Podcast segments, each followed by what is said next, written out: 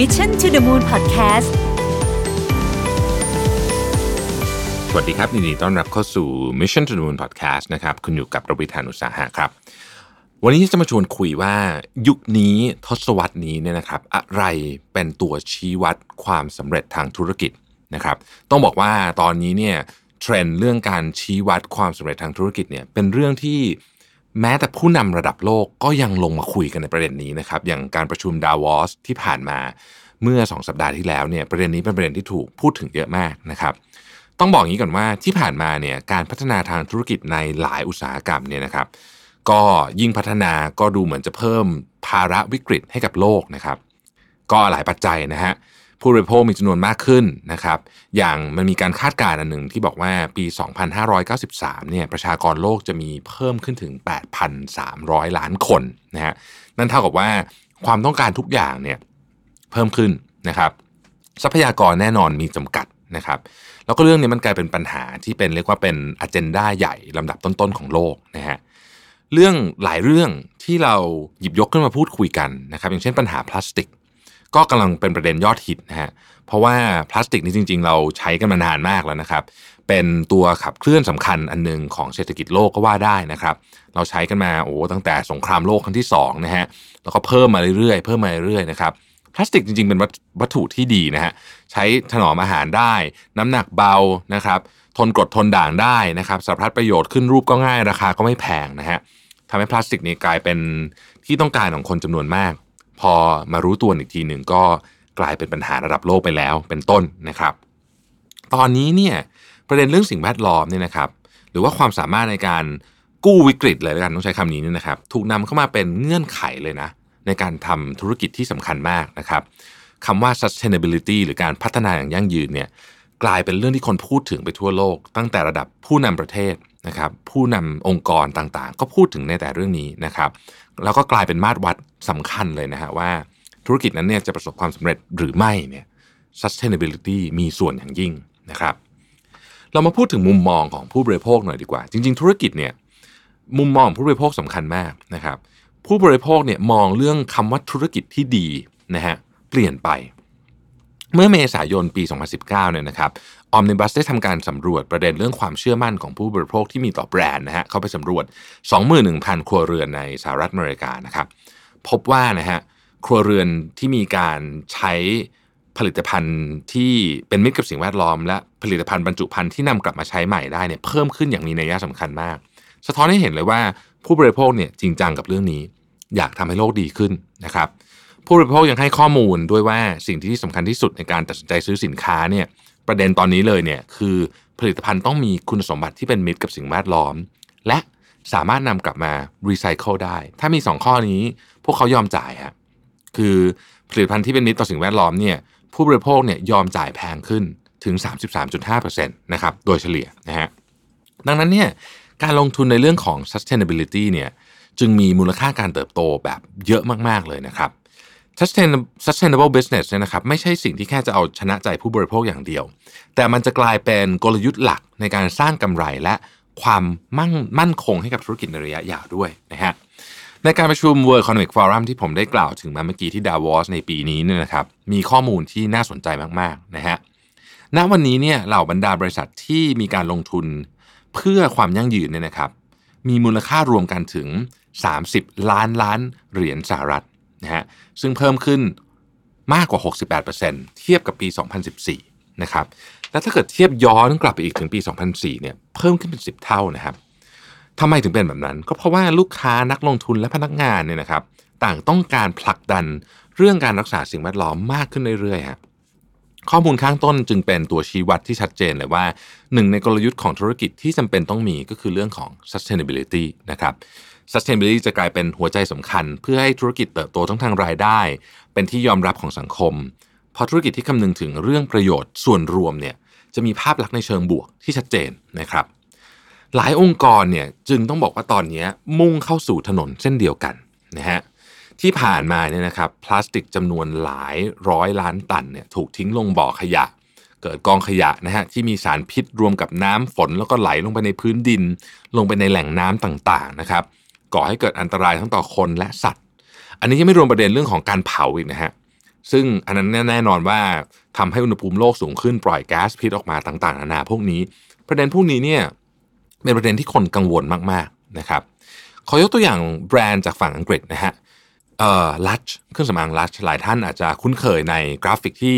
เป็นเอกลักษณ์มากๆนะครับเป็นลายมือเขียนแล้วก็มีลูกเล่นที่สวยงามนะครับ แต่จริงๆเนี่ยถ้าเกิดลองไปดู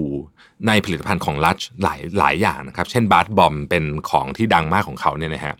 เขาก็คำนึงถึงเรื่องของสิ่งแวดล้อมเนี่ยเป็นเรื่องสำคัญเลยในการผลิตสินค้าออกมานะครับเขาใช้หลัก 3R มี reuse reduce recycle นะฮะโดยผลิตภัณฑ์ของเขาเนี่ยจะมีผลิตภัณฑ์กลุ่มที่เรียกว่าไม่ใช้บรรจุภัณฑ์เพื่อเป็นการลดขยะ นะครับแล้วก็ให้ทุกคนคำนึงถึง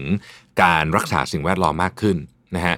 หรือของที่มีกระปุกอะไรต่างๆ พวกนี้เนี่ยลูกค้าก็สามารถมาแลกกระปุกใหม่ได้นะครับเป็นต้น แบรนด์เฟอร์นิเจอร์ชื่อดังนะฮะอย่างอีเกียนะครับสัญชาติสวีเดนเนี่ยก็ยกเลิกพลาสติกแบบที่ใช้ครั้งเดียวทิ้งออกจากการตกแต่งบ้าน ร้านอาหาร ร้านกาแฟต่างๆของเขานะครับโดยเริ่มใช้ช้อนซ่อมที่ทำจากไม้หลอดดูดน้ำจากกระดาษนะครับ ในร้านอาหารของอิเกียนะครับที่เราเวลาเราไปช้อปปิ้งเราก็จะเห็นเนาะลูกค้าสามารถสั่งซื้อสินค้าพวกนี้ได้เหมือนกันนะครับและภายในปี 2563เนี่ยนะครับผลิตภัณฑ์พลาสติกแบบใช้ครั้งเดียวทิ้งนะฮะหรือที่ว่า single use plastic เนี่ยจะถูกลบออกจากกลุ่มผลิตภัณฑ์ตกแต่งบ้านของอิเกียทั่วโลกนะฮะมีแบรนด์ไอทีสัญชาติอเมริกันอย่าง HP ก็เป็นอีกตัวอย่างที่น่าสนใจนะครับเพราะว่า HP เนี่ยเป็นบริษัทไอทีรายใหญ่รายแรก ที่ได้ทำการเผยแพร่ และตรวจสอบปริมาณการปล่อยคาร์บอน อีกทั้งมีโครงการรีไซเคิลตลับหมึก ที่นอกจากจะช่วยรักษาสิ่งแวดล้อมแล้วเนี่ยทุกคนยังสามารถเปลี่ยนพลาสติกให้กลายเป็นเงินได้อีกด้วยนะครับต้องบอกว่าตลับหมึกเนี่ยนะฮะเป็นเรื่องที่เราอาจจะนึกไม่ถึงนะว่ามันมีการสร้างปัญหาให้กับโลกได้ เพราะว่าบอกเลยว่าอุปกรณ์พวกนี้นะครับในออฟฟิศในบ้านพวกนี้นะฮะตลับหมึกอันเดียวเนี่ย อาจจะไม่ได้ส่งผลกระทบมาก แต่เราลองนึกดูว่าทุกบ้านทุกออฟฟิศทั่วโลกเนี่ยนะฮะมีตลับหมึกเยอะขนาดไหนนะครับ ข้อมูลจากเว็บไซต์นะฮะ sciencing.com นะครับมีการพูดถึงนะฮะผ่านบทความที่ชื่อว่า how does not recycling ink cartridge affect the earth นะฮะก็คือพูดว่าถ้าเกิดเราไม่รีไซเคิลไอ้ตลับหมึกเนี่ยมันกระทบกับโลกยังไงบ้างนะครับ เขาบอกไว้แบบนี้ฮะบอกว่า มันกระทบหลายด้านเลย ด้านแรกเนี่ยคือเรื่องของทรัพยากรธรรมชาติฮะถ้าเราไม่รีไซเคิลตลับหมึกนะครับทางผู้ผลิตก็มีความจำเป็นจะต้องซื้อวัสดุใหม่มานะฮะแล้วก็ทำตลับหมึกขึ้นมา ตลับหมึกแต่ละตลับเนี่ยประกอบไปด้วยพลาสติกและโลหะที่ทำจากทรัพยากรธรรมชาติที่มีค่อนข้างจำกัดอยู่แล้วนะฮะซึ่งตัวพลาสติกเนี่ยผลิตจากน้ำมัน ส่วนโลหะก็ใช้ทองแดงอลูมิเนียมที่ขุดขึ้นมา จากการกลั่นพวกนี้นะครับหากจะพูดให้เห็นภาพชัดๆก็คือว่า ถ้าเราจะผลิตตลับหมึกสัก1 0 0 0 0แสนตลับเนี่ย เราใช้อลูมิเนียมประมาณ 5 ตัน พลาสติก 40 ตัน และน้ำมัน 2 5 0 0 0 0แกลลอนนะฮะเรื่องมลพิษก็เป็นอีกเรื่องหนึ่งที่น่าสนใจเกี่ยวกับเรื่องตลับหมึกนะฮะเวลาเราทิ้งตลับหมึกเนี่ยนะครับ เราจะทิ้งลงถังขยะนะฮะแล้วก็คนเก็บขยะก็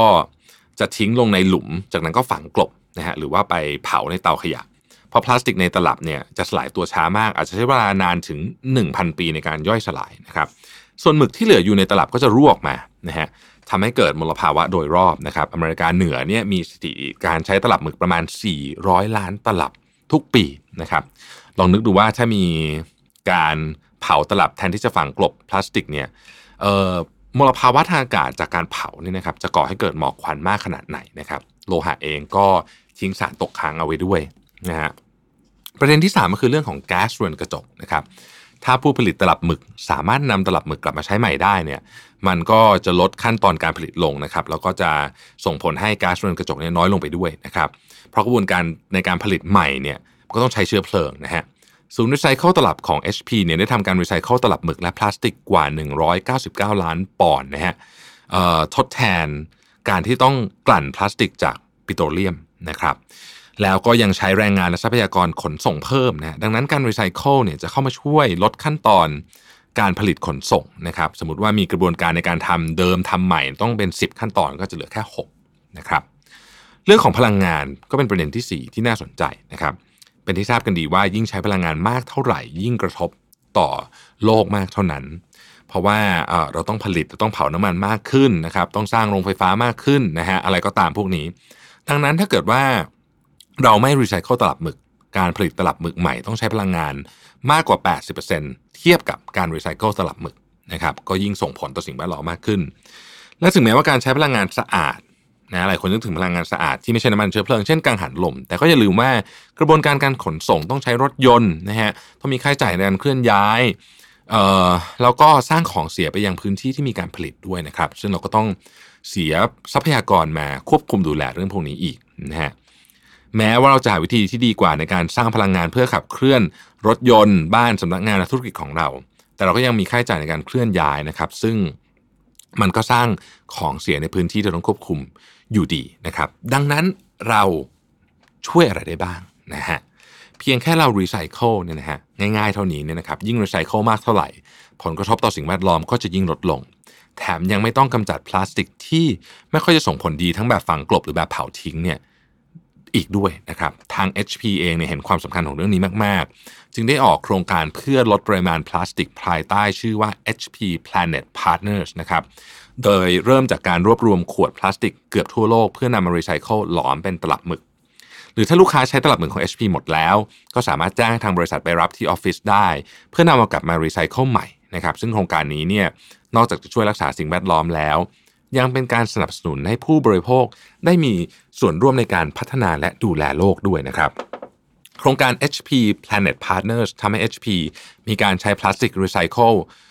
กว่า 90 ล้านกิโลกรัมนะฮะซึ่งเป็นการลดปริมาณพลาสติกต้องขนส่งด้วยแทรกเตอร์หรือเทรลเลอร์อะไรพวกนี้เนี่ยกว่า 5,000 คันนะครับส่งผลให้ธุรกิจสามารถลดจำนวนขยะที่ต้องเผาหรือเททิ้งลงทะเลได้อย่างมหาศาลนะครับ โดย HP เองเนี่ยเริ่มโครงการนี้มานานมากแล้วนะครับ ตั้งแต่ปี 2000 แล้วนะครับ นอกเหนือจากเรื่องตลับหมึก HP เนี่ยนะครับ ก็ยังได้พัฒนาเทคโนโลยีอื่นอีกด้วยนะครับ เช่น Page Wide ซึ่งนอกจากทำให้ HP Page Wide Printer สามารถพิมพ์งานได้เร็วขึ้น ก็ยังสามารถลดการใช้พลังงานได้ลงกว่าปกติอีกนี่เกือบ 50%นะครับ เป็นการช่วยประหยัดค่าไฟให้ผู้ประกอบการไปด้วยนะครับ 50%นี่เยอะมากเลยนะครับสำหรับผู้ที่สนใจส่งตลับหมึกคืนเพื่อรีไซเคิลนะครับ สามารถ เข้าไปกรอกแบบฟอร์มในเว็บไซต์ของ HP และสามารถจ้างทาง HP เนี่ยไปรับคืนจากออฟฟิศเพื่อนำมารีไซเคิลและสามารถสะสมคะแนนเพื่อแลกของรางวัลได้นะครับ สามารถอ่านรายละเอียดเพิ่มเติมได้ใน description ที่อยู่ใต้พอดแคสต์นี้นะครับ ขณะนี้แทบทุกธุรกิจกำลังเดินหน้าอย่างจริงจังในการทำให้โลกดีขึ้น ซึ่งเป็นคำตอบที่ชัดเจนว่า ทศวรรษนี้การพัฒนาอย่างยั่งยืนเนี่ยจะเข้ามาเกี่ยวข้องกับความสำเร็จของธุรกิจอย่างหลีกเลี่ยงไม่ได้ และไม่ว่าโลกจะดีขึ้นหรือแย่ลง ล้วนแต่กระทบกับพวกเราทุกคน ครอบครัวของเรา โลกของเรานะครับไม่ใช่แค่คนใดคนหนึ่งนะฮะการจะทำให้โลกดีขึ้นได้เนี่ยมันต้องอาศัยความร่วมมือของทุกฝ่ายจริงๆไม่ว่าจะเป็นภาครัฐภาคเอกชนนะครับ องค์องค์กรไม่แสวงหาผลกำไรรวมถึงพวกเราทุกคนด้วยนี่แหละครับ ดังนั้นสิ่งที่สำคัญก็คือเราต้องเริ่มลงมือทำได้แล้ว ตั้งแต่วันนี้เพื่อที่จะมีโลกที่ดีกว่าในวันพรุ่งนี้ครับ ขอบคุณที่ติดตาม Mission to the Moon นะครับ สวัสดีครับ Mission to the Moon Podcast